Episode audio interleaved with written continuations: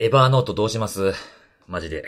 その話。うん。あ、それか。そっち来たか。どうする、はと思って。どうする？と思って。え、うんあれ、え、どうするって、なんかあったんだっけ？まあなんかその、ほとんどの社員解雇したみたいなのが、まあ噂として出てるってことなんですけど。うんまあまあ、あれ、どこまで本当かわかんなくそうそうう。そう。それはわかんないんで、まあなんか公式に何か出てくるまでっていうのはあると、あるなと思うんですけど、まあちょっとこう、やっぱ一個に依存してるのはあんま良くないなっていうね。そうね。はいいうことを改めて思ったので、なんかこう、まあ、の、まあ、バックア、乗り換え先というよりは、こう、バックアップ先みたいなものは考えとかなあかんなとかってああ、思い始めたんですけど。思い始めたんですか？か。うん、でもあん、あ ん思い始めた。まり、はい。あんまりこう、いいのないんですよね。ああ、そう。俺でももう、あの、ちょっと前から、まあ別の理由もあるんだけど、うん。乗り換えっていうか、うん。まあ実はいくつかあの併用したりとかしてて、はいはいはいはい。だからこれこれだけに依存しない。まだ今今も使ってはいるんだけどね。結構、あの、バリバリに使ってはいるけど、うん。依存はしないようにして、なおかつ、あのいつでも何か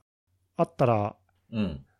移行できるように、はいはい。はいもう乗り換え先の検討とか検証は終わっていて、うんうんうん。すごい。なんかあったら、や、やめるか、じゃあって切り替えられるようにはしている。さすが。んなんかね、結構こう、まあ、イインポートしたりする記事とかも見てたんですけど、そうそう、あれ結構ね、やってみると意外と大変というか、数が多かったりすると大変なんで、時間かかったりとか、あとこれは映されへんとかね、そうそうそう、うんいうのがあるから。ランサムウェアのさ、バックアップ復旧じゃないけどさ、うんうんうん。一回やっといた方がいいよ。いや、本当そうですよね。本当に。そうそうそう。なんかちょうど、まあ、いきなり、はい、終わりとはならんにしても、まあちょっと考えておいて、いくつか試してみようかなっていうのをちょっと考え始めてるという。まあなんかな、どうなんだろうね、わかんないけど、まあでも、わかんない、真あの真偽は全然わかんないけど、うん。ただまあ、はい。そういう話が出ること自体がちょっと良くないよそう。ね、危ないっていそうなん、のはそうなんですよ。そうそうそうそうそう。うん。噂が、そういう噂が出ちゃうこと自体が、まあはいどうかなっていうのと、まあ、火のないところにはってやつですよね。そうそう、あのまあ、うん年々いろいろね、あの買収されたりだとか、もともと開発した人がいなくなったりだとか、はい。うん。値上げしたりだとか、まあ、いい話が全然一個も出てないんで、そう。そうなんですよね。それも手伝って不安感がね、高まるなーそう。って。ちょっとね、ここ数年ずっと自利品な感じはあるけどね、まあ、でも悪くないんだけどな、俺なんかだっても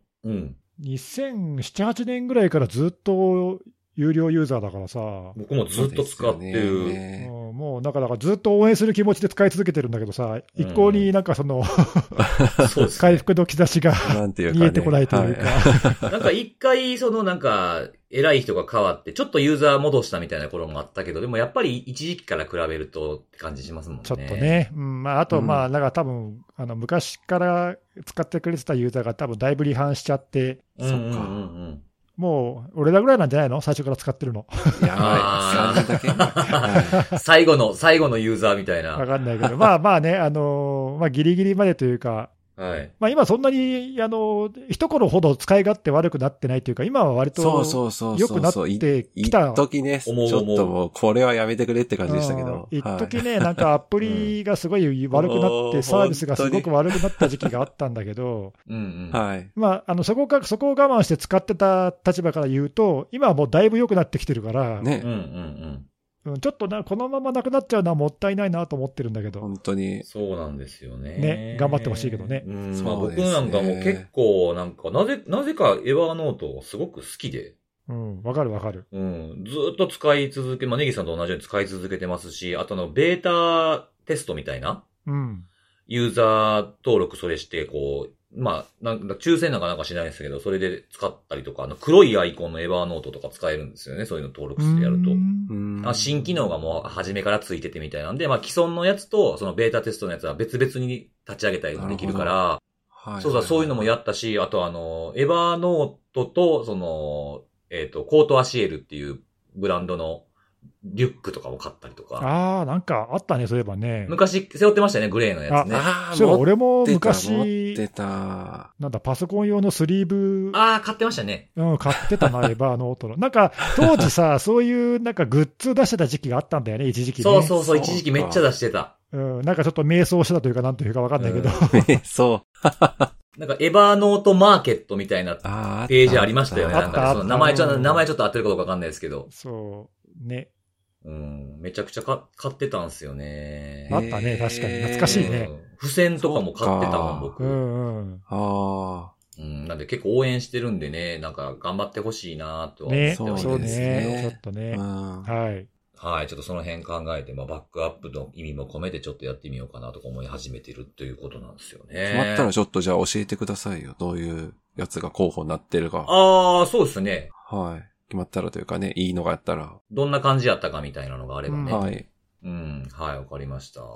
で、お便りが来ておりますと。はい、お願いします。まあ今のね、エバーノートのお話もね、お便りで来てたんですよ。あそうなんだですね。うん。だから辻さんがなんか情報管理エバーノートでやってるって言ってると思ってたんですけど、大丈夫です。大丈夫、大丈夫でしょうかって来たんで、心配されたと。考えたところやねんなと思いながら、はい。うんこの話をちょっと冒頭でしようということで。はい、はい。はい。で、えっと、他のお便りなんですけども、えっと、上司の勧めでというふうなお話前回あったと思うんですけども、ああ、なんか、試験に受かった人の話か。そうそうそうそうそうそう、それで、あの、軽く驚くお三方と。まあでも、同年代で会社勤めの人って割と部下がいるし、セキュリティなりを聞いたり、聞いたり人に勧める程度には若いと思うんですよね、というお便りがあったんですけど、あの、これ、あ、なれなんですよね。僕、年代的なびっくりをしたわけでは僕はなくて、うん。はい。あ、そんな会社で、会社の関係性でそういうことを教えたりしてくれんねやっていう、こう、ありがたいなっていう驚きだったんですよね。うんうこれはんうんうん。あ年代とかはね、結構ね、なんか、長く生きていると年代麻痺してきますからね。確かに確かに。あでもなんか、はい。あの、俺もさ、前言ったかもしれないけど、うん。あの、会社でふっと声かけられてさ、うん。聞いてますって。所属の組織でってことですか？いや全然違う関係ないんだけああ、ど、はいはいはい。だから、こっちはだから初対面の人うんに。ふっと声かけられて、あれ聞いてますよって言われて、うん。ありがとうございます。で、なんでそんなの知ってたんですかって聞いたら、うん。会社に入った時に職場の人から教えてもらったって言われてて、なんか、あれなんですか、その、最初に、最初に聞くや、ややつみたいになってんのかな。いやいや、全くそんな、社内ではそもそもその宣伝したこともないしさ、はいはいはいはうん。だから知らないところで結構進めてもらってってさ、いや、ありがたいなと思っい。いて、や、そうですよね。うん。いや、ちょっと俺嬉しかったよね、それはうね。ん。うん。僕もなんか最近ちょこちょここう、オフラインでの打ち合わせみたいなのがあるんですけど、で、まあ打ち合わせって言ってもね、その、まあ2社でやるとかじゃなくて、いろんな所属の方が来てるような打ち合わせとかあったりするじゃないですかあ。あ、はいまあは、ね、結構10人とか15人ぐらいになる結構大きな会議室で意見交換するみたいなところとかに行くと、まあ一人か二人はやっぱそういう声かけてくれますね。ね、なんか、えまあまあ、うんあの、そういう、何、聞いてそうな人たちが集まってるところに、まあ僕らも行ってるんだろうけど、あまあそうですね。ううんんうんうん。とは思うけど、で、そうは言っても僕も大体なんかどっか最近どっか行ったり、講演したりどっか行くと、まあ、必ず誰かに声かけてもらえて、聞いてますよって言ってもらえる、嬉しいよね、なんかね。。おうーん。あでもね、そういう時にね、俺ステッカー持ってないのよ。あ、あそうですね。そうそうそれね僕は、あの、いつもも、いつも持ってるんで、いつも渡してるんですけど、ここ最近ね、あの、ご挨拶してくれた方は本当ごめんなさい。ちょっと僕ね、うん。辻さんからステッカーもらってないのよ。配るようめっちゃ言う、めっちゃ言うやんか。いやいやいやいやいやいや。次までにちょっともらっておくんで、あの、次会った時には、あの、必ずお配りしたはいいと。思います。あの、はい次会った時に、じゃあ、ネギスさんには渡す。あ、看護さんも渡しておきましょうか、一応ね。そうですね、ね私もいいやただき、こんなに直接会う機会があるとはあんま思ってなかったからさ、うんはい。そうそう、まあいいかなと思ってたんだけど、意外意外とそうでもなくて、そうなんですよね。なんかな、ねなんだかんだね、あの、僕もちょこちょこ会った人とかに配っていったら、もう残りね、あと100セットですね。もともといくつだっけ？お150ありました。あまあ結構出てるんだね。へうんえなんか100、100頼んだら50おまけできたんですよね。ああ、ー 太っ腹やな。えそんなに？って、えじゃあ元、元々の値段もっと安できんちゃうんかとか思 思ってしまいますけど。そんな？えはいえ面白いね。あれ、まあ、それはありがたいなと思ってさ、その100セットの分から何セット分かおはい二人に渡しておきますんで。はい。はい。はい。で、あの、さっきのエバーノートの話にちょっと関係するというか、まあ、似たような話なんですけど、あの、うんツイッター、はえーツイッターの API 制限が長引くと、迅速な情報収集が少し行いづらくなるのではと心配しています。ツイッターに代わる情報収集プラットフォームやメディアは何か模索されていますでしょうかという、まあ、質問のお便りですけども。なるほど。なんかこの話前した、ちょっとしたよな、なんかな。しましたっけ？ここでしました？はしなかったっ ごめん。どこでしたか覚えてないけど、いはいはい。あの、いや、イーロン・マスクさんがそのツイッターを買収騒ぎはい。の頃にさ、うん。まあ一度そういう波が来たじゃん。はいはいはい。これでツイッター終わったみたいな。終わるんかみたいなね。そうそうそう。はで、その時に結構いろんなその、他のプラットフォームに流れていく人たちが、まあ、まず最初の波がそこで来てて、はい。ああ、なんかマストドンに行くかみたいな流れがあった時か。そうそう、はいはいだから俺、その時に一回マストドンのアカウント作って、うん。はい。まあ、そっちでもなんかいろいろやり取りできるようにしとこうかなみたいなことはやって、まあ、一応、そのまま使ってるけど、まあでもやっぱりそんなにメインでまだ移行するところまではいけてないというか、そうですよね。うんまあ、まだそのツイッター、いや、海外はもっとね、結構あの映っちゃってる人多いと思うんだけど、うん。まだ比較的日本はツイッターメインで使ってる人たちがまだ多いのもあるし、うんうん。ちょっと情報収集のツールとしては、まだちょっと外せないかなという。そうですねそうですね。うんだから今、だからいくつかだから併用してるっていう感じかな。まあメインはツイッターとマストドンかな、今はな。うん。まあ、ツイッター、マストドンで、まあ、進行で、ブルースカイと、あとスレッズなんかね、すごい短期間でもう何千万だかユーザーがみたいな。ね数時間で数百万とかってもうね、いあれよあれよでも4桁万人にうん行ってますいやもう数千万。万超えてるでしょ。まあもともとあのユーザーベースがインスタだからさ、インスタってだっはいイてンスタめちゃくちゃ多いですよね。10億人ぐらいいるんじゃない？インスタって確かあ、。そんなにいるのか。うんツイッターよりはるかに多いから、ね。ツイッターより全然多いんで。いやもう全然 世界的に見たらもう圧倒的にインスタとかフェイスブックの方がもうはるかにユーザーが多いから、そうですね。まあそれは強いっちゃ強いよね。まあでも、そうですね。スレッズ、コンあパソコンからできないんですよね。あのー私、こっそりも作ってうんうんこっそり？るんですけど、こっそり？まあやっぱあの、文化じゃないですか。あの、SNS って。はい。うん人数もそうですけど、文化も大事なんですけど、うん。あの、スレッズやってる方はやっぱりあの、インスタグラムから流れてきてる方が結構まだまだ多いというか、そうですね。まあなんで要はインスタなんですよね、文化が。ああ、なるほど。はいはいはいあ、ツイッターとは違うと、何なんかキラキラしてるツイッ感ターの文化、ちょっと表現が難しいんですけど、その なんかね、あの、情報発信ツールとしては今はいいかもしれないですけど、その情報収集ツールっていう見方すると、スレッズはまだちょっとそういう状態ではないなって感じはしじ。ますよね。ああ、まあまあはいそうかもね。まあまだ立ち上がったばっかりだしね、どうなるかわからないよね、あれもね。はい。そうですね。毛毛色がちょ、なんかこう、雰囲気ですけど、スレッズの方でなんか、そういうサイバーセキュリティがうんたらかんたらみたいな話題がわーっとなることってなんかあんまなさそうな気配はちょっとしますよね。そうそうそう。なんかね、タイムラインとか、まあ、あの、あれフォローしなくてもなんかもうランダムで流してくるんですけど、やっぱりみんなね、あの、爪の写真とか、食べ物の写真とか、うんうんうんやっぱりいっぱい流してくるんですよね。で、その中に、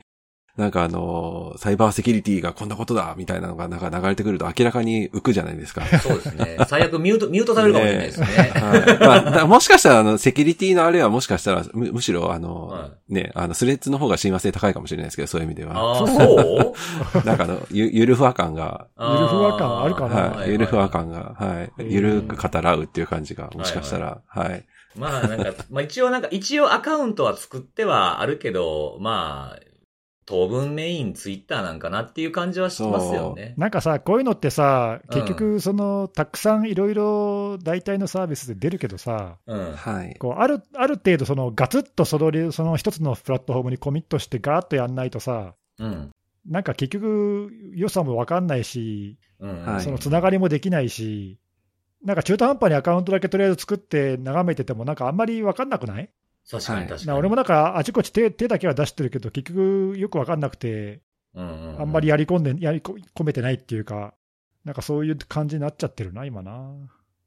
正直、どれか1個でいいんだよね、みんないればさ。そうなんですよ。本当に。うんうん、ただ、今みんなばらけちゃってるからさ、はい。困っちゃってるんであって、本当だったらね、まあ、あのどれか1個にみんないてくれりゃそれで済んだ話なんだけどな。そうですね。まあうん逆にこう、まあ情報収集用とかに使ってるリスナーの方からね、こっちのプラットフォームはこんな特徴でしたみたいな意見いただけると嬉しいなと思いますけどああ確かね。いやまあ結局ね、あれですよ、RSS が最強なんですよ。あ、出たあ あなるほど。なるほど !RSS は死いんでないぞという。まあそうですよね。意外とさ、こういう騒動で見直されるんじゃないの？また、わかんないけど、うん来ますかね、また。実はね、安定して情報収集ができるうん。最強ツールは RSS リーダーだったみたいな、ないか。まあでもなんか、その API 制限で Twitter って、まあまあ使えたものが使えなくなる、見れたものが見、見にくくなるみたいなことを考えると不便にはなるけど、別に僕そんなあんま影響してないんですよね。ああ、そうなんだ。うん、自分の見てる、その、情報収集元っていうのがやっぱりね、RSS がメインなんで、やっぱり。うーん。あ、もともと、そうそうそうそう。辻さん自身がってことですね。そうそうそうそう。まあ、ツイッターも見て、見てはいますけどっていう、なんかサブなんですよね、僕的には、ツイッターは。あまあまあ、はい使い方によるかもな。なるほど、ね。そうそうそうそう。うん、ということでございます。ははいい。はい。で、あと、まあ、あの、管理インターフェース外に向けてみたいなのでお便りも来ておりまして、なぜ管理インターフェースを公開してしまうのでしょうか？インターネット側からアクセスする必要があるのか？単純なミスなのか？っていう素朴な疑問をいただきまして。おう本それだよね、本当に。うん、そうそうそう。確かにね、これ、あのう、ん。いろいろ調べてみると、え、なんでこんなん空いてんのみたいなのって結構あったりするじゃないですか。あるある。はい。でも、それなんで空いてたのかっていう理由であんまり聞ける機会ないじゃないですか。おそらくだけど、うん。理由はないんだよ。理由はない。ノーリーズン。うん、理由はないけど開けてたんだよ。うん、空いてたう。んうん。まあ、考えられるのはなんか、うっかりみたいなのとか、まあ、プリンターとか結構多いですよね。そういうのって昔からね。まずね、多いのは多分気づいてないんだよね、うん多分。そうですよね。規定でもう最初からみたいな。そもそもその外からの目線で自分の機器を眺めるということをまあしたことがない、とかでまあ、そもそも意識してないというか気づいていないと、あとはまあまあ設定ミスとかね、本来は閉じてるつもりだったみたいなさ、うんはいはい。ははい。い。まあ、そういうのもあると思うし、まあ、それ以外はもう多分本当理由なんてないっていうか、うん。そうですよね。あえてね、公開する理由っていうのが、あんまり思いつかないっていうか、うん、だから本当に管理する必要があって、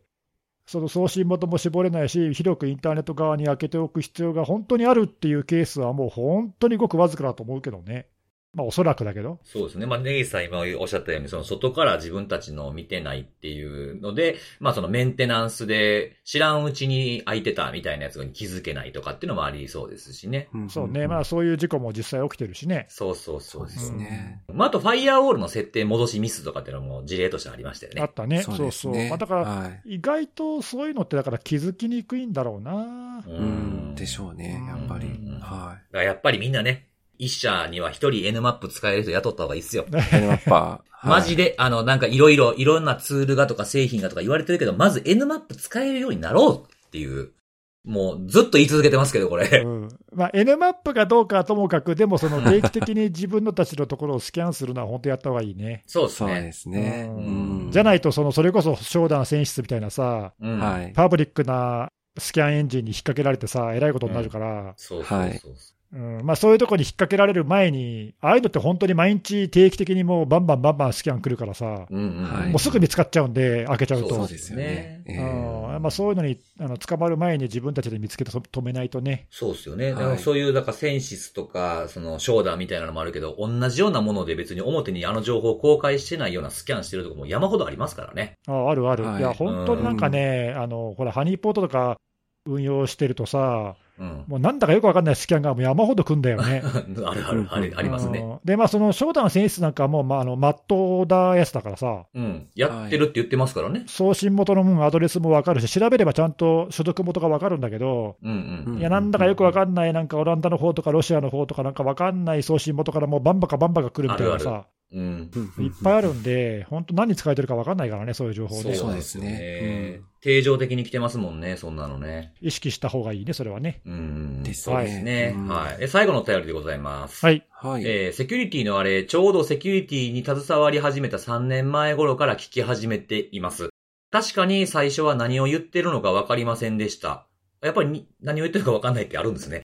そっか。うん、最初の方はね。日本語に聞こえないんだね。はい。あれからだいぶ勉強させていただいて、今では3人の軽妙なトークが楽しみの一つになっております。まだ支援士は受かっていませんが、すみませんということで。別に謝らなくていいんですけいや、どね。全然ね。全然。はい。また頑張って受かっていただければね。やっぱそっか、はいでも最初聞き始めの時って、まあ、僕らそういう意味でそんなに別に、その何あの、わかりやすくとは思ってるけど、はいはい。かといってめちゃめちゃ初心者向けに喋ってるわけではないから、うんうん、うん。そうで。すね。まあなんかはい専門的な話いきなりされてもよくわかんないってことあるかもね。そっかそっかそうですね。なんかそれ、うんその辺があれじゃないですか。あの、僕らこう3人で、あの、いろんなイベントというか、パネルみたいなんで出させてもらってる時あるじゃないですか。特にこうなんか、はいあの、はオンラインで誰でも申し込みも見れられる、見られるみたいなやつの時の方が、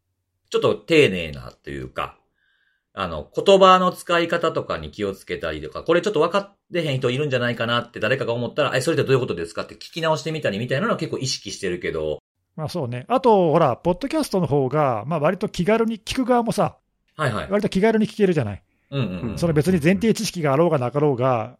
ちょっとなんかお勧めされたしとか、ね、教えてもらったから、ちょっと聞いてみようくらいで聞けるじゃん。はいはいはい。はい。ね、セミナーはもうちょっと一応構えて申し込むじゃん。そうですね。うんいやだからその聞く側のその準備っていうかね、あの、うんうん。その前提とするものも多分おそらく違っていて、ポッドキャストの方が多分敷居が低いから、ああ、そうかそうかそうか。っていうこともあると思うけどね、うんまあ確かに僕らの側の喋る側の意識もちょっと違うかもね。そうですね。うんうんまあなんで逆に、あの、こういうお便りのコーナーもあるということなんで、こうなんかここはちょっとわからんかったなとかっていうのがあれば、まあ最初の頃は何が分かれへんか分かれへんっていうフェーズもあるのかもしれないですけど。そうね、まあそういうのも、あの教えてもらったらね、なんか喋ってもいいかもね。そうそう、気軽にね質問とかね、はいいただければ、逆に僕らも気づ気づきがありますしね。ちょっと昔話だけど、あのほら、このポッドキャストしゃ始まる前のその動画で IT メディアでやってた時とかさやってましたね。なんか専門用語はい解説シリーズとかやってたじゃん説やってた。やってましたよね。そうそう、はい。意外とあれがなんか好評だったりとかしてさ、ああ、なんかエクスプロイトとポックっていう言葉に対してどういう意識の違い持ってるとかいう話しましたよね。とかさ、そうそう、うんとね、それぞれ結構僕らでも用語の使い方がまちまちだな、みたいなはい話とか、はいはいはい。あったあと確かね、一番、あの、まあ、数全体的に少なかったけど、中でも、まあ、よくうん見られてたのが、トアのネットワークについてなんか解説した動画が結構よく見られてたりとか、はいはいはいはい。なんかだから意外とね、その僕ら的には当たり前に使ってることも、うんはい。まあ、詳しく説明聞きたいみたいなのが、まあ、あるかもしれないからね、そういうのは教えてもらえると、確かに確かに。うん。それするとなんかね、その、誰か一人がなんかそのネタ取り上げるとかもあるかもしれないし、まあ三人で答えるかもしれないし、みたいなね。うんはい。はい。もっとこう、み密にやり取りできてもいいんじゃないかなってまた思いました。はい。はい、お便りは以上でございはいありがとうございま。ますすございます。ということで、えー、セキュリティのお話をしていこうかなと思うんですけども、今日はそうですね、まず、誰から行きましょうかね。ネギスさんが行きましょうか、今日。はい。じゃあ、トップバッター行かせていただきますけどもお願いし、ますはい。えー今週はですね、うん。ポリーネットワークっていう、まあ、あんまり聞いたことないかもしれないけどうも、うん、うん。うん暗号資産とかのまあそのサービスを提供しているところなんだけど、まあ、ここが7月の2日に不正アクセスがあって、でまあ、大量にそのトークンがまあ不正に発行されるというか、まあ、盗まれるっていう事件があったので、まあ、ちょっとこの話を紹介したいなと思ってるんですけど、ほいほい。はいえーっとですね、まあ、これあの、ポリネットワークって、えーまあ、知らない人向けで、まあ、あのすごく簡単に、僕もそのすごく詳しいわけじゃないんで、簡単に説明すると、まあ、そのビットコインとかね、まあ、いろいろあのいくつかそのブロックチェーン使ってる暗号資産とか、まあ、トークンのサービスっていっぱいあるんだけど、うん。その複数のブロックチェーンの間でトークンの交換ができるようなそのブリッジっていうサービスを提供しているところで、うん。でも他にもそういうサービスっていっぱいあるんだけど、例えばさ、えーなんだろう、まあ、日本円を例えばドルに交換したいってなったらさ、うんうん。まあ、銀行に行ったりとか、まあ、あるいはその海外旅行の時に空港にあるその銀行の支店で両替するとか、まあ、やるじゃない？はいはい。ありますね。ねで、まあ、だけどそういう時ってその、まあ、そういう場所に行かなければ交換できないし、あとまあレートもあんまり良くなくて手数料が、ね、高かったりとかするんで、まあ、あんまり使い勝手も良くないんだけど、うん。使う時ってその海外旅行に行く時ぐらいだし、まあ、最近はあんまりね、現金もそもそも使わなくなってきてるからさ、そうですね。両替自体があんまりいらなくなってるかもしれないけど、現実世界だったらね、日本に住んでる間は、まあ、ほぼ日本円で足りるんで、あんまり両替って必要ないから、まあ、それで十分だと思うんだけど、まあ、一方、これがさ、そのネットの世界で、例えば暗号資産とか、例えばビットコイン持ってます。でもまあこれを例えばその全然違うブロックチェーン上にある全く別のトークンを使っている、まあ、なんか最近流行りのなんかアプリケーションとかで使いたいみたいな、なんかそういうニーズがあったときに、うん。どうするかって言ったら、まあ、あの普通に考えると、まず取引所にその入金をして、その取引所で扱っているその、まあ、別のブロックチェーンのその別のトークンを例えば購入してとか、なんかそういう手続きになるわけじゃない。だから銀行行って買えるみたいな感じで、まあ、ちょっとやや手続きがめんどくさいというか、そういうのを扱ってる取引所にわざわざアカウントを作って、そこに行ってみたいなことをやらないといけないし、めんどくさい上に、まあ、手数料も多分ちょっと高いし、みたいな感じで、ちょっとなんか使い勝手が悪いと。うんうん。ででもまあ今結構その、そういう DeFi の流行りだとかなんとかっていっぱいあって、そのそういうトークンがもう無数にあるからさ、それをもっと手軽にこう交換したいよねっていうことでまあ生まれたサービスなんだよね、このブリッジっていうのは。で、このブリッジっていうサービスを使うと、例えば自分のウォレットをそそのブリッジのネットワークに接続すると、うん。あのまあ直接そのブリッジのネットワークに自分のトークンを預けて、そうするとそのブリッジのサービスが、そのトークンの価値に応じた別のブロックチェーンのトークンを新たに発行してくれて、まあ、だから交換したのと同じ感じになるのよね。おー。別に交換所とか取引所とか大きなところに行って、わざわざ交換とかしなくても、ブリッジのネットワークっていうのが、まあ、それを代わりにやってくれますよっていう、まあ、そんなようなサービスなんだよね。うんで、まあ、結構その便利だし、まあ、手数料も安いし、利便性が非常に高いのですごく人気があって、まあ、世界中にいろんなネットワークがあって、まあ、たくさん使われてるんだけど、うん、でまあ、今回のそのポリネットワークっていうのは、まあ、そういうそのクロスチェーンでブリッジを提供しているサービスの一つですと。うんで、なんだけど、えー、ここが、まあ、ちょっと今のところね、そのまだ現在進行形で、今、その対応中でサービスも止まっちゃってるんで、あららちょっと詳細まだはっきりしないんで、どうやって攻撃者が攻撃したのか分かんないんで、そのプロトコルの脆弱性をついたのか、まあ、ないしはその、まあ、本当にそのこのポリネットワークが管理している秘密鍵とかをね、なんかこう、コントロールできるような何かそういうことをやったのか、ちょっと分かんないんだけど、まあ、いずれかの方法で、そのポリネットワークのシステムを使って、10種類のブロックチェーン上で、全部で57個のトークンを、まあ、不正に発行して、盗みましたと。あららで、まあ、数も多いんだけど、その額面もちょっと驚きの額面金額で、はいはいはい。トータルで42ビリオンダラーだから、えー、420億ドル相当。ドル、あ、ドルか。うん、だからまあと、とんでもない金額なわけよ。はいはいはい。なんだけど、それで、まあ、もしこれがそのまま本当だったら、もう史上最大のハッキングとかも大騒ぎになってるはずなんだけど、ねうん、まあ、実はこれねその、あくまでも額面上の話であって、というのは、その今言った57個の被害を受けたトークンの中には、あのめちゃめちゃ発行数が少なくて、もう流動性がめちゃくちゃ低いんで、そもそもすぐにだから換金できないというか、買い手がそもそもいないってやつがいっぱいあるわけ。ああ、はいはい。所詮換金できないので、もう一銭の得にもならないわけね。うんうん、でそういうのが結構含まれているのと、あとまあ今回の事件を受けて、まあ、結構そういうあの大手の取引所だったり、あとそのトークンを発行しているプロジェクトとか、まあ、複数のそのパートナーの企業とかにもう全部に声かけて、えー、今回、その攻撃に関わっているようなものを凍結してもらったりだとか、うん。まあ、使えないようにしてもらってるまあ、そういう措置がまあ結構素早く行われてるんで、まあ、実質使えないっていうものが結構たくさんあって、うん、だからまあ42ビリオンっていうのはあくまでもまあ額面上の金額で、うん、で実際にその、まあ、ブロックチェーンとか専門にやってる会社とかがまあいくつか調べたところ、まあ、おそらくだけど、今の時点で実質的にその抗議者が盗んだと言えるっていうか、実際にまあ換金できるだろうっていうものは、まあ、10 million dollar ぐらいだと。いうことなんで、まあ、およそ1000万ドルぐらいだから、まあ、でもそれでも、えー、十数億円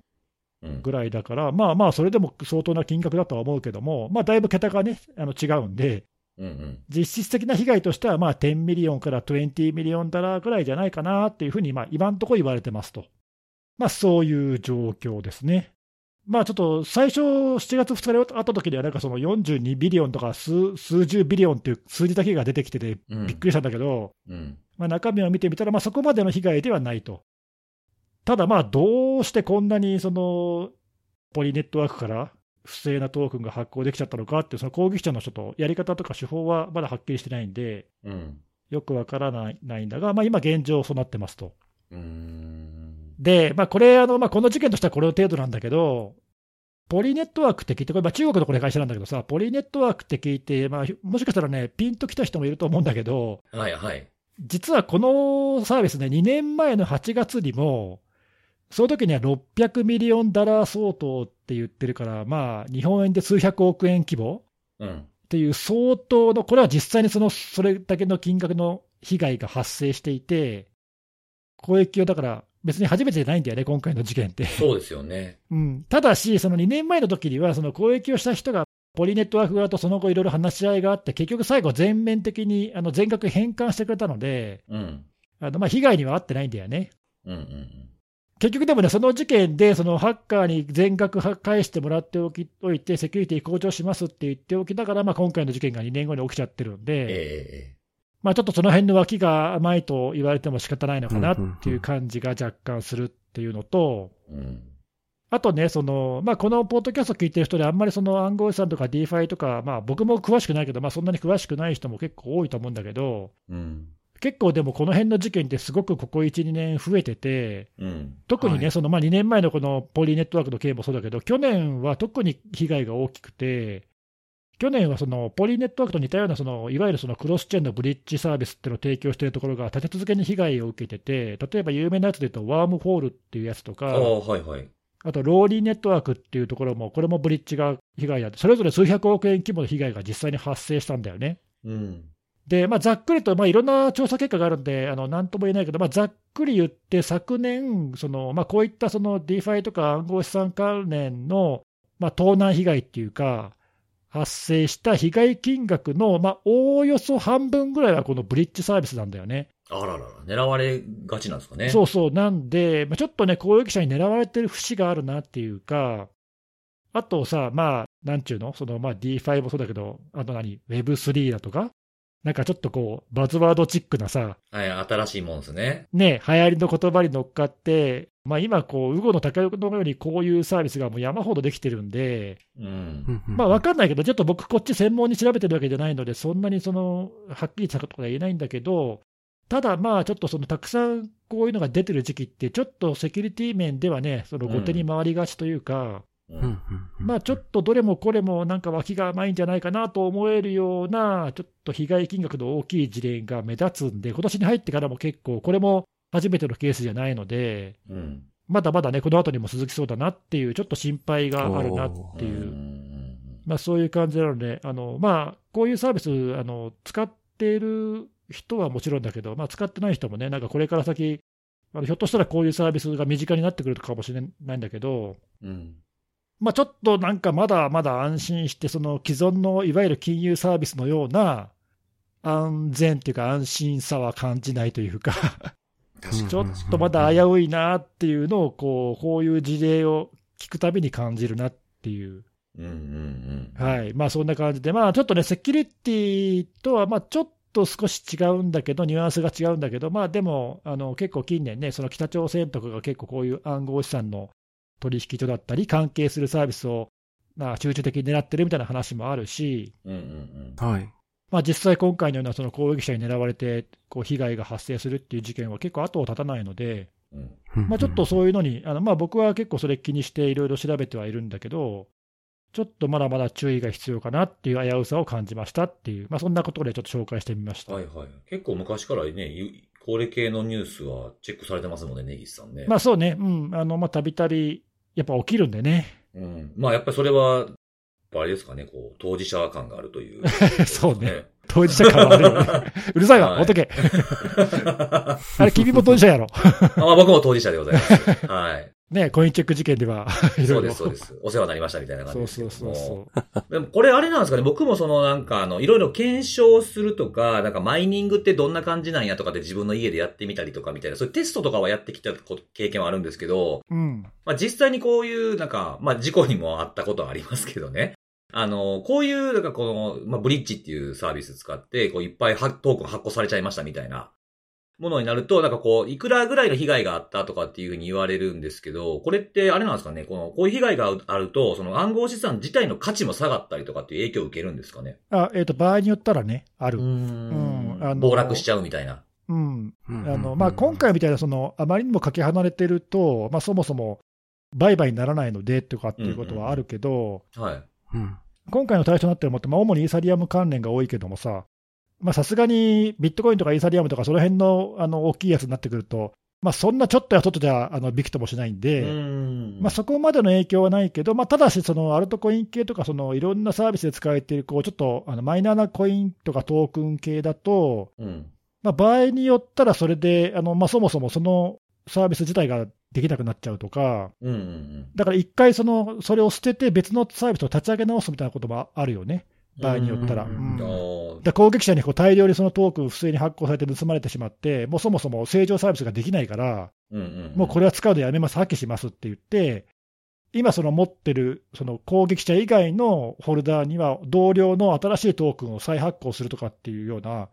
ことをして、別のチェーンになんか乗り換えちゃうとかっていうこともやったりとかするんで、あーそうまあ、そうでもしないと、だからもう、だからもう取り戻せないからさ、ブロックチェーンでそこがその利点でもあり、欠点でもあるわけじゃない。えええええ一旦もう支払われてしまったものは元に戻す取り戻せないんでえ、そうですねう。うんん、中央集権的じゃないからさ、誰かがこう、えいやと戻すわけにいかないんで、過去にさ、そういうことをやろうとして、だいぶ批判を浴びたから、そうですね。あのはいブロックチェーン自体をロールバックしちゃおうみたいなことをね、やろうと思えばできなくはないけども、それって、それじゃ分散の意味ないじゃんみたいなさそうそうですね。こ 根底から覆りますよね。いうんいまあなんかそういいういろいろな批判もあったりとかして、まあ、あの原理的にはでできなくもないこともあるけど、うん。うん。そういう感じでロールバックってのは、まあ、ちょっと普通は難しいので、うん。まあ一旦トランザクションとして発行されてしまったらと、後戻りはできないんで、うんうん。盗まれた場合のね、そのそういう意味での影響がちょっと大きいっていうのが、まあ、この辺の暗号資産系の特徴だよね。ああ、まあじゃあその金額、盗まれましたっていう金額だけじゃなくて、その価値とかその後の、後のその火消しみたいなところを狙った攻撃としても成立するってことですね。あとやっぱり、まあ、そのさっきの、まあ、ちょっと半分冗談、半分あの本気でその、流行り物がどうとこうって言ったけども、うんうんうんでも実際注目されている技術で、世界中で今いろんなところがその検討してサービスを立ち上げてとかってやってる、まあ、すごくホットな分野でもあるから、うん。まあ、参入も多くて、そのいろんなアプリケーションが今あるからさ、うんうん。まあ、利用もしやすいし、攻撃者側としても狙いやすい面はあるよね、だからね、そういうああ、面でね。確かに確かにそうですね。うんまあ、そういう意味での危うさっていうのがちょっとあるかなっていう。わかりました。あはい。りがとうございます。はーい。はい。ということで、じゃあ次は、看護さん行きましょはい。えー、今日はですね、私あの、まあ、ニュースでも散々話題になっていたとは思うんですけども、う。うん。えー、名古屋港の、あの、はいはい。コンテナ、はい、コンテナターミナルで、まあ、運用されていたシステムが、まあ、ランサムウェアの被害にあって、まあ、あの、非常に短い期間ではあったんですけども、えー、物流機能っていうんですかね、あの、その、コンテナの搬出入が、まあ、一時的に止まってしまったと。まあ、それについて、あの、今日ちょっと取り上げたいなと思ってまして、えー、まあ、まずざっくり概要的なところなんですけども、名古屋港自体が、まあ、非常に、まあ、大きな、あの、港湾施設なんですね。まあ、あの、言わずもがなですけども、まあ、日本の古代の、まあ、あの、5つある大きな港の一つでもあるぐらいなんですけども、まあ、そこの、まあ、あの、コンテナの、まあ、搬出に行っている、えーまあ、いわゆるコンテナターミナルというところが、まあ、影響を受けたという話でして、まあ、名古屋港自体は、不当っていう名前ついてる施設がめちゃくちゃたくさんありますけど、まあ、その中で、まあ、今回影響を受けたのは、あの、ターミナル、コンテナターミナルがある、まあ、アスカフ島とか、まあ、そういったところが、あの、主に影響を受けたと。まあ、よくそのトラックが、まあ、非常にコン、コンテナを運ぶトラックがね、なんかすごい並んでます、みたいな感じで、まあ、あの、ニュースとかテレビとかで流れていましたけども、まあ、その辺の不当、アスカ不当とかを中心におそらく、えー報じられていたものなのかなと。で、被害に遭われたそのシステムっていうのは、えー、まあ、名古屋ユナイテッドターミナルシステムっていうんですかね。まあ、その頭文字取って、まあ、ナッツっていうなんか愛称で、まあ、あの、はいはい呼ばれているものだそうなんですけども、まあ、そちらのシステムが、えー、使えなくなってしまったと。で、そのコンテナターミナルの、えー、まあ、管理とかをやっているシステムなんですけど、これあの、名古屋港自体の中で、そのコンテナターミナルっていうのが5つありまして、で、まあ、名前から、ま、類推できるというのを統一的に運用していると。まあ、なので、その5つすべてのターミナルに、ま、影響が及んだということで、まあ、大体なんか1日に7500とか、ま、1万とかっていう数字出てるんですけども、まあ、それぐらいの数の、えーコンテナの搬出入を、ま、やられていたということで、で、今回の、まあ、ランサムウェアの影響によって、まあ、大体2日ちょっととの期間、その搬出入ができないということでしたので、まあ、単純計算で、まあ、1万5千とか2万とかっていう感じの、まあ、あの、コンテナの搬出入ができないっていう、まあ、まあ、そういった具体的な影響がおそらく出ていたんであろうな、というふうには、まあ、報道などから、まあ、出てきたというところではありまして、で、これなんでナッツが、まあ、止まってしまったかというところについては、まあ、ランサムウェアっていうのが、まあ、うん。まあなんていうかざっくりした原因としては出てるんですけども、システム自体がじゃあどういう経緯で、まあ、ランサムウェアの被害に遭ってしまったのか、まあ侵入の手口であるとか、まあそこらについては、運営されている名古屋港湾協会ですかね。あの、そちらからは、あの、公式の発表っていうのは出ていなくてですね。まあ正直なところとしては、まあ今原因については、あの、わからんと。まあ、こう、オフィシャルの情報としてはわからんという感じの、まあ、おそらく調査を、まあ、これから進められて、もしかしたらまた、あの、続報的に情報出るかもしれないんですけども、現状はそういった、あの、細かい情報っていうのは出ていなくてですね、まあ、なんでランサムに感染したかというところは、わからないとうんい。うところである一方で、私の、なんていうんですかね、あの、すごい個人的な感覚としては、はいはい。まあこれ、ランサムウェアの被害にシステムが荒れて、業務を再開するまで、まあ2日半ぐらいですかね。それぐらいで再開したので、非常に対応スピードというか復旧、業務復旧の速さって早かったなっていう印象は持ってはいるんですけども、当然そのシステムとしてはバックアップ機能というか、あのそのバックアップの仕組みっていうのは持っていてですね、うん。まあこれも報道ではあるんですけども、まあ今回は残念ながらそのバックアップ機能にも他の事例でもあるようにランサムウェアの影響が確認されたというところがあり、まあなので、まあ迅速な復旧には至りませんでしたっていうような感じの、まあなんかそんな感じのトーンで、まあ報道などが出ていたと。まあいろんな人が言ってはいるんですけども、まあバックアップ機能の保護っていうのがまあ改めて大事ではありますし、まああと実際やられて復旧っていうなった場合に、まああの、システムの復旧をさせるというところと、まあ業務の復旧をさせる、業務の復旧っていうか業務の再開ですかね。その業務を再開に持っていくというところっていうのは、まあこれやっぱりちゃんと分けてしっかり組み立てて考えないといけないなっていうのは、やっぱりこの手の大規模な施設の上とかになればなるほど、やっぱり考え込まないといけないなと。ええなんかあのマニュアルで、その止まってる期間中も、まあ一部、コンテナ搬出入をやっていたそうなんですけども、やっぱりあのシステム止まっちゃってるので、本来は反映すべきところのデータが反映されてなかったので、システム復旧後に実状況と投入されているデータの、まあ、整合を取るというところで、まあ、実際なんかコンテナ見に行ったりとかおそらくされたんだろうと思うんですけども、まあそういったところも、まあやらなきゃいけなくなってしまったというのは、まあそういう意味では、その点含めて、まあ対応っていうのをしっかり考えないといけないんだなっていうのは、まあ今回の事例からは、まあ改めて思ったところではある一方で、まあさっきも言った通り、復旧自体は、まあ2日半で、まあ業務再開至ってるので、うん。まあ、大きな物流影響っていう意味については、まあ、直近出てないのかなっていうふうには、まあ報道などから私見ているところです。まあトヨタなんかは一部、なんか部品を包装するための工場1日なのか、まあ稼働停止しますみたいな話はありはしたんですけども、うん。まあなんていうか、あの物流が止まってしまって、ね、あちこちの工場が稼働停止するとか、まああるいは、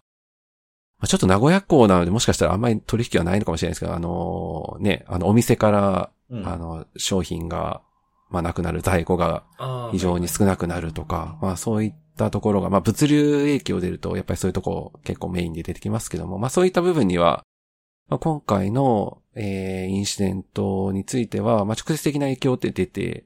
まあ、で、出る前にあの対応、まあこれ多分夜通しで対応されてたので本当に大変だったんだろうなとは思うんですけども、対応されたというところがあったので、ランサムウェアによるまあ、物流影響、国内で物流影響、多分初めて出た事例だとは思いつつも、うん。まあ、あの、非常に対応が早かったので、まあ、あんまり、なんていうか、ちょっと比較するのが適切かないですけど、あの、アメリカのコロニアルパイプラインのような、ああ、はいはい。まあ、あれぐらいまでは、あの、激しく取り上げられるような状況にまでは至ってなかったのかなっていうので、そうですね。クリティカルではないかなっていう感じはしましたね。はい。まあ、なので、非常に、なんていうかこれあの、難しいなと思ったのは、あの、対応がすごい素晴らしい、まあ、早かったっていうところがあって、例えばニュースでもそんなに大きく、テレビとかに一応ね、取り上げられてはいたんですけども、まあ、なんかすごい、新聞一面になったりとかっていうような感じではね、今回は一応なってはなかったので、うんうんうん。あんま大したことなかったんやな、みたいな感じで変に誤解されないかなっていうのは、逆に、逆にね。まあね、なんていうかすごいジレンマっていうか、あの、難しいところだとは思いつつ、うんうんうん。まあ、あの、しっかりと、まあ、このね、今回のインシデントっていうのは、まあ、学べるべき点が、ちょっとどういった点があるのかっていうのは、ちょっと詳細出てないんで何とも言えないところではあるんですけど、ああ、まあ、これからかもしれないですよね、その点はね。出てくるものがあればね、あの、丁寧に拾って、やっぱりしっかり見直すべき点があれば、やっぱりやっていかないといけないのかなっていうふうには、うん。はい、ちょっと見ていて感じたところではありました。お二人は、どうですか？なんかやっぱり、はいはい。あれですかね、あの興味っていうか関心はなかった感じですかいやいやいやいや、そんなことない。そんなことないよ、そんなことないよ。俺はやっぱりその、まだ明らかになってないけど、その初期侵入の経路がやっぱり気になるなね、うんそこはやっぱ気になりますよね。何でやられたんかな、ねみたいな。どっからだろうね。はいその、ねね、なんか看護さんも、ね、ブログとかでも書かれてたけど、その接続してた別のところから来たとかね、、はいい。うのが、果たしてそうなのかどうかとかさ。ね。まあなんか確かにそういう事例結構最近も聞くしね、その、はい。自分たちのシステムじゃなくて、その、つながっていたパ,、まあ、パートナーっていうか、他の事業者のところから侵入されてみたいなさ、ケースっていうのは、まあ、そんなに珍しくもないから、そうですね。うん。まあ、そういうようなケースなのか、まあ、ないしは違うのかわかんないけど、まあやっぱりそこが、やっぱね、侵入を防げないと、やっぱこの手のやつって、もうその先はちょっとまあ一気にいっちゃうケースが多いので、ですね。うんまあ、そこがどうして防げなかったのかっていうのは、やっぱりちゃんと考えて、教訓として我々も見ていかないと、はい。まあ、他にも似たようなケースはなんかいっぱいありそうなので、そうですね。なんか僕ももちろん関心はあったんですけど、一番出てきてる情報で気になったなっていうのは、あの、バックアップサーバーからもランサムウェアが検出されてたんで、その対応に時間が結構かかりましたみたいに言ってたんですけど、ええバックアップサーバーまでこう侵害が及んでった場合の、場合もっと時間かかるんじゃないのかなと思ったんで、ね。そうなんですよね時。間を要したって言ってはるんですけど、要してないなって、過去の例とかを見ているとですよ。過去の例とかと比較すると、平気で2ヶ月3ヶ月かかる場合もあるわけじゃないですか。ええいや、うん本当におっしゃる通りで。そう、だからこれ、どういう風な復旧の仕方をして、ここまで侵害が及んでたにもかかわらず、この短い期間で復旧できたっていうところは、結構なんか、い世の中に役立つノウハウみたいなものにね。なるんじゃないかなって思って、ここが一番気になりましたね、うん僕は。確かに詳しく、ね、知りたいね、うんそこはね。そうそうそうそう。なんかどういう切り分けをしてやってたのかとかね、どこから直していったのかとかっていうところはね、共有いただければすごくいいんじゃないかななんて思いましたけどね。うんまあバックアップやられてなくて、まあ比較的早く復旧できたっていうのは、まあ、あの、事例としては結構多いのかなと思いつつ、あそうですね。オフラインがあったんでとかね、ありますよね。実際にね、そこまで影響を及んでいて、このスピードで、しかもこの規模感の施設でっうてんなると、まあ、あんまり聞いたことがない、見たことがない事例かなっまあないうふうには。これ、結構こうなんか行間がもしあって、これ完全推測ですけど、バックアップサーバーからもランサムウェア検出されてたんやけれども、オフラインもあったから、そっちに切り替えて元に戻すのに時間かかりましたって言ってるのかなとはちょっと思ったんですけど、その辺ちょっと詳細は一番気になりまそうですすねね。。うん。うん。まあちょっとこれから出てくるのかどうかわからないですけどね。えうん、まあ継続ウォッチかな、これもという。えはい、そうですね。ちょっとこれはぜひなんか続報的な話があれば、うんまあここでもちょっと可能なものがあれば取り上げてみたいなと思いますね。はい。はい。ありがとうございます。はい。ということで、最後僕なんですが、はい、おはい、願いします。何でしょうか？えーっと、まあ、名古屋港の話があなったんでというわけではないんですが、今週もちょっと僕、ランサムの話をしようかなと、はい。思っているんですけれども、えーっと、まあ、今回のお話をするきっかけは、あの、たまたま知人から質問が来たっていう、このランサムグループ知ってますみたいな話で、あの、質問が来たので、まあ、ちょっとちゃんと、ちゃんと答えてあげたいなと思ったんで、まあ、いろいろこう、まあ、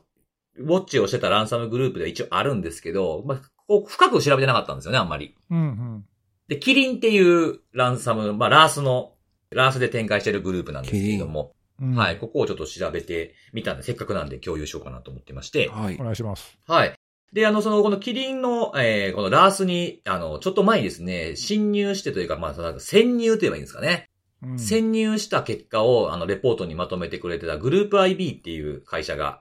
あってですね、そこの内容と、あと自分で調べた内容を今日合わせて説明しようかなと、紹介しようかなと思ってるんですけど、うん。まあこのランサムグループ自体は2022年の、えー8月ぐらいから確認されているグループなんですけども、まあ、キリンっていう、まあ、Q、Q から始まるキリンですね。なんであの、多分首の長いキリンはもちろん英語だったらキリンじゃないんでですね、想像上の生き物でキリンって漢字で書くやつあるじゃないですか。キリンビールのキリンがそれになるのかなうんうん。はい。想像上の生き物の方のキリンですね。まあ、そこから取ってんのかなんかちょっとわかんないですけども、まあ、そういう名前で。別名だとアジェンダランサムっていう風に呼んでる、はい、ベンダーもあるみたいですけれども、ここのですね、その、ラースのシステムに、あの、今年の3月に、えーこのラースの管理者にコンタクトを取って中を見てきたという人が、まあ、ブログを書いてるというふうな内容をちょっと紹介したいなと思ってるんですけど、で、まあ、この、えーキリンランサム自体は、まあ、他のランサムグループのトレンドの例に漏れずですね、まあ、Windows だけじゃなくて、まあ、Linux とか ESXi とかっていう風なところで、今風の一通りの機能を備えているというふうなところなんですけれども、攻撃のの初期ベクターというか初期アクセスみたいなところは、このグループ IB のブログの内容を見てると、メールからっていうのが多いんですって。うん。結構なんか見ているものの中ではあんまり見かけないかなっていう、僕の見ている範囲で。やっぱねネットワーク機器だとか、なんかサーバーの脆弱性だとかですね。また最近とかだったらあの広告でとかっていうのもありますよね。うんうんはいブラックキャットとかそういうのキャンペーンやってるみたいなのもありましたけど、まあ、フィッシングメールというかそのまあ、ひら、開かせてみたいなのでメールを通じて攻撃を行うと。悪意のあるリンクを含んでるようなところでみたいなのが書いてありました。なるほど。はい。で、まあ僕のよく調べている、あの、リークサイトの中身っていうようなところで見てみたんですけども、7月の8日現在では、えー27組織掲載されていました。これ、まあそんなに多い方ではないのかなと思いますね。1年弱ぐらいでこれだけだったら、まあ他のランサムグループと比べるとそんなに多くはないのかなっていう感じは受けますね。そうだね、ラースでやってる割には、そうでもないって感じかな。そうなんですよね。うんうんで、まあ、グループ IB のレポートを見てみると、ターゲットは主に重要セクターみたいな表現が書かれてあったんですけど、まあ、実際にこう、見てみるとですね、そんなにはっていう感じで、まあ、組織というかその業種で言うと、えー一番多いのが、まあ弁護士、病院みたいな感じなんですけど、これも両方4件なんですよね。うん。で、まあその後はもう1件とか2件とかっていうのがあって、まあ傾向は特に見られないかなっていう印象を僕は受けました。で、まあ被害組織の所在地国っていうのも見てみたんですけれども、まあ一番多いのはアメリカなんですが、6件なんですよね。うんで、その後も2件、2件、2件、2件、1件みたいな感じで、特になんかこう、どっかに偏ってるっていうふうな他のランサムグループとか、あとはまあいろんなランサムグループを合計した結果とかっていうのと合わせてみると、あんまりそっちのトレンドとには影響を受けてない感じというか。なるほど。あんまり、はい。うん、これもなんかまあアメリカ6件で多いけど、まあ別にアメリカがっつりやってるなっていう感じではないっていう。そうですね。なんで、はい。なので両方、まあ件数が少ないというのもあるんですけど、まあちょっと傾向って特にないかなみたいな。あの、特にそのバイスソサイティみたいに教育めっちゃ行くみたいなっていうのもそうなのも特にないっていう印象ではありましたね。で、実際にこの、あの、グループ IB の方が見てこられた内容のレポート、これはまあ実際に見ていただいた方がいいかもしれないですけど、まあスクリーンショットとかも結構貼ってるんで、見ていただければ、興味ある方は見ていただければいいかなと思うんですけど、まあその管理画面がどんな風なセクションに分かれてて、どういうことができるようになってるかみたいなことが紹介されていました。例えば、そのセクションいくつかに分かれてるんですけど、ターゲッツとかブログスとかスタッファーズとかっていう風に分かれてるんですけど、まあ、ターゲッツのところは、えーまあ、攻撃する、えーまあ、組織のですね、社名とか、身代金金額とか、タイムゾーンとか、あとは、あの、よくなんか攻撃者使ってるんでしょうかね。あの、 ZoomInfo のそういう情報っていうのを使ってるみたいですね。いろいろこの攻撃者がそのリークの時に書くような内容を見てると、あ、これ ZoomInfo の内容をコピってきてるなみたいなものとかって他のランサムグループでも結構見るんですけど、うんうん、あるね。そうそう。で、こういった情報を入力するところがあったりとか、あとは、ランサムウェアのビルドですね。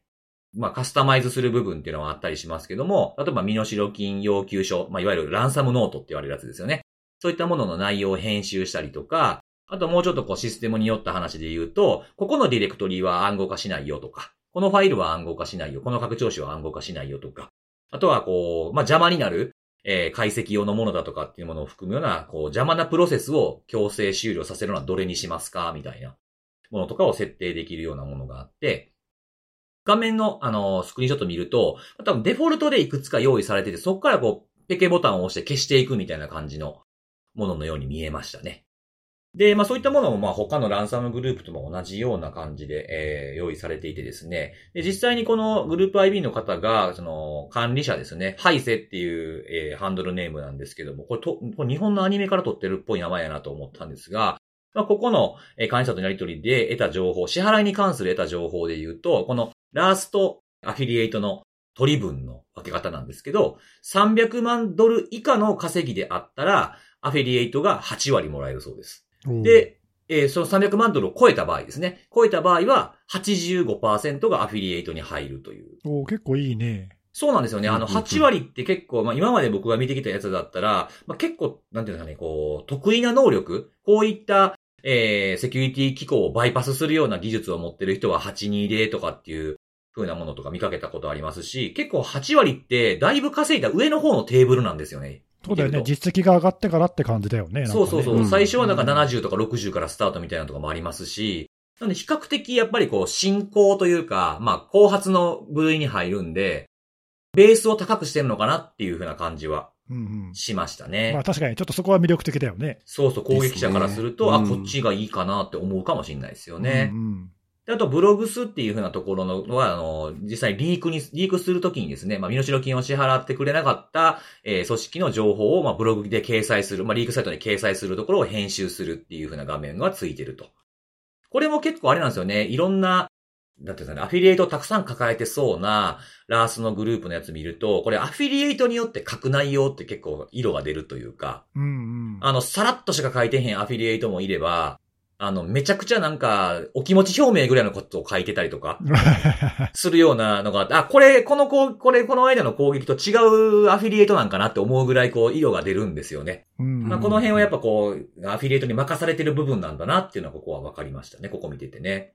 であと、まあ、いくつかセクションあるんですけど、まあ、スタッファーズっていうところがちょっと、あの、まあ、他のところのラースにも今はあんのかどうかはちょっとわからないですが、気になったところで、これあの、攻撃する、まあ、アフィリエイトがですね、あの、ログイン情報とかパスワードを、あの、設定して、チームメンバーのアカウントを作ることができるっていう紹介がされてたんですよね。なるほどね。で、その自分以外のチームメンバーがその攻撃に関する情報のどれだけ見えるようにするかとか、ランサムウェアの、えー生成を許可するかどうかとか、あと、被害者ですね。まあ、その、えー攻撃をされた人と交渉に入った時に、その交渉のチャットで行われるわけですけども、そのチャットにアクセスできるかみたいな制御があって、こう、アフィリエイトも一人じゃなくて、チームとして活動することができるようなインターフェースになってるっていうところはちょっと、あの、あんまり僕も知らなかったんで、興味深い部分だなっていうふうには思いましたね。まあなんか当たり前かもしれないけど、この手のその、犯罪者が使うツールのアドミンパネルってよくできてるよね。いやー、本当そうですよね。なんか、いろんなね、か、その、統合管理するようなセキュリティのソフトウェアの画面とかあるじゃないですか。うんうん。ああいうなんに全然お劣らないぐらいしっかり考えられて、使いやすいというかね。うんうん。確かになんかアフィリエイトって言うとなんか結構個人商店のイメージがあったんですけど、まあ、得意不得意の部分でチームで動いてる奴らも確かにいるかもしれんもんなっていうことを見て、まあそういうニーズがあったのかどうかわかんないですけど、進化してるなっていうのはちょっとこう、か変に感心しちゃう、はい、部分がありましたね。はい。はい。あとまあ他のセクションのところだと、まあ FAQ みたいに、あの、マルウェアの感染のさせ方とか、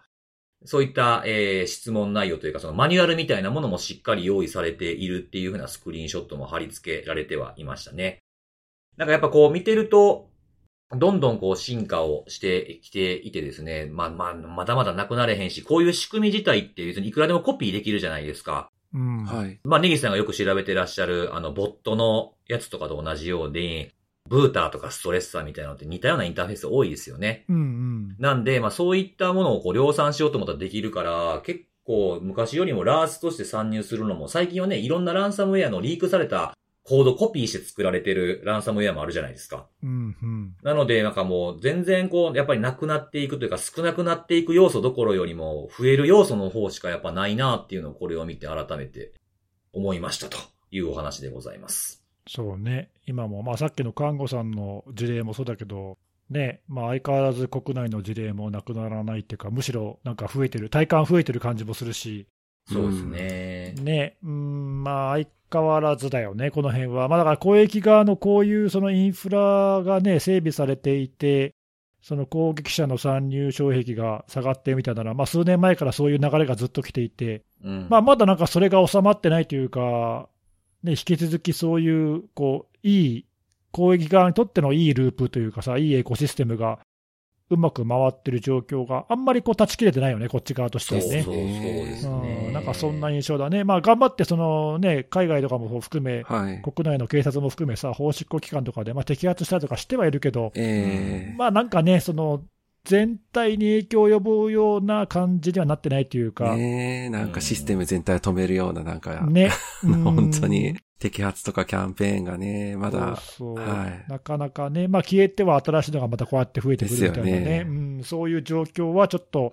全体的に見るとあんまり変わってないよな。はい。うん。あんまりなんかいろんなものが出てきては、まあ、老舗もね、ずっと継続しているグループもいますけど、まあ新しいのもポコポコ出てきて、もともとどのグループやったんやろな、みたいな感じですよね。リブランドとかしてるとか言うけど、どれがどれかもようわからんぞ、みたいなぐらいになってきてて、あんまり良くない状況やなと思いましたね。うんあとちょっと補足なんですけど、あの、まあ、結構活発に宣伝してるんですよね、ここのグループ。ああ、そうなんだ。うん、ちょこちょこなんか短い、まあそんなにこう、間を空けずに、そのバージョンアップしたよとかっていう風な告知とかを、そういう掲示板みたいなところか、フォーラムって言えばいいんですかね。うんそういうところでやってたりしますね。で、まあこれも他のグループと同じく、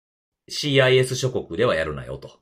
まあいわゆる旧ソ連圏と言いますか。そういったところには攻撃しないでくださいねっていう風なものが書かれてあったりとか、宣伝し始めた当初っていうのは、あの、まあ連絡は PM してくださいねっていう風にあったんですけど、珍しいのがね、この英語を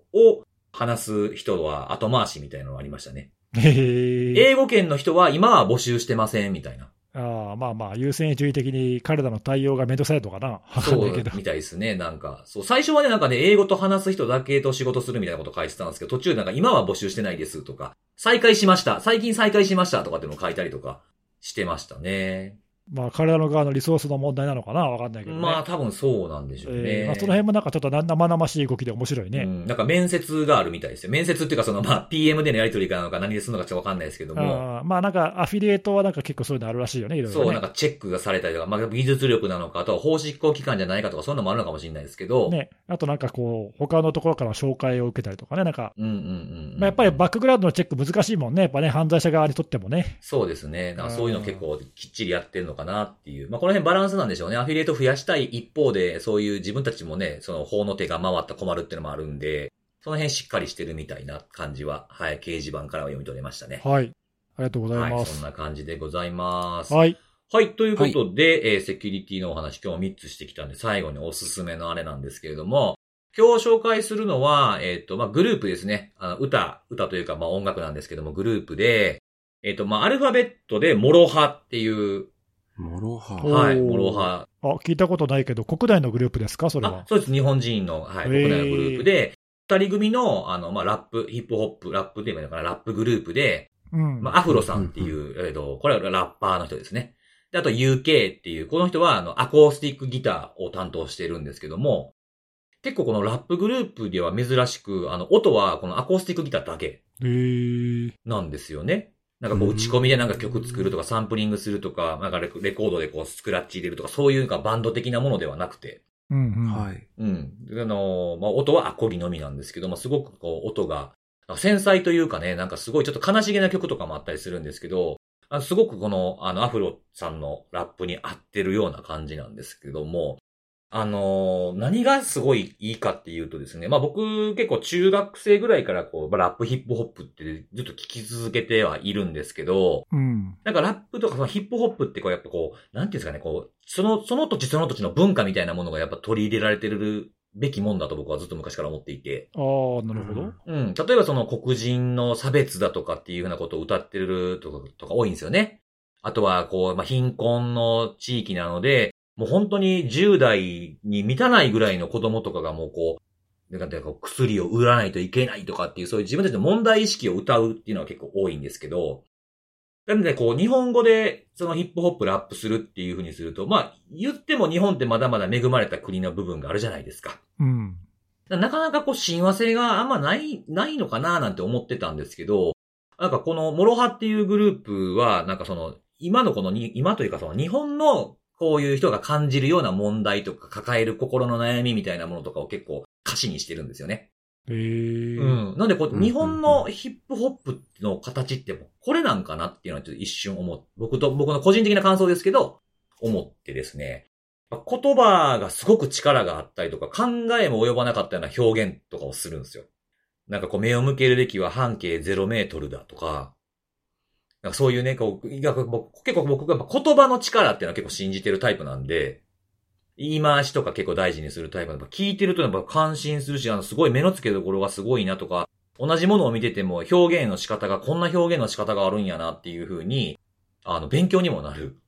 感じでへーはい。結構熱い感じの歌詞が多い。おですねそうなんだ。ちょっとこれは全然知らなかったから聞いてみよぜひ聞いていただきたいですね。ただですね、あの、おすすめなれとは言っておきながら、こういう場合にはあまりおすすめできないっていうのが僕の経験上ありまして、う。はい。あの、さ、今お話ししたようにですね、あの、歌詞がどうとかっていう、その、やっぱ力がこう、なんか込められてるというか、気持ちの込められた言葉が多いので、BGM にはならなるほど。ん。うん。ああの、作業しながらやと、あの、そっち聞いちゃうと作業ならんし、作業に集中してると、これを聞いてる意味ないし、みたいなことになってくる、あ。なってくるんでですね。聞き流すってのが難しいんだな。そうそう。でもほら、音楽、さ趣味でさ、よくみんな音楽鑑賞というふうに挙げる方よくいらっしゃいますけれども、音楽を音楽だけで聞く時間ってあんまなくないですか、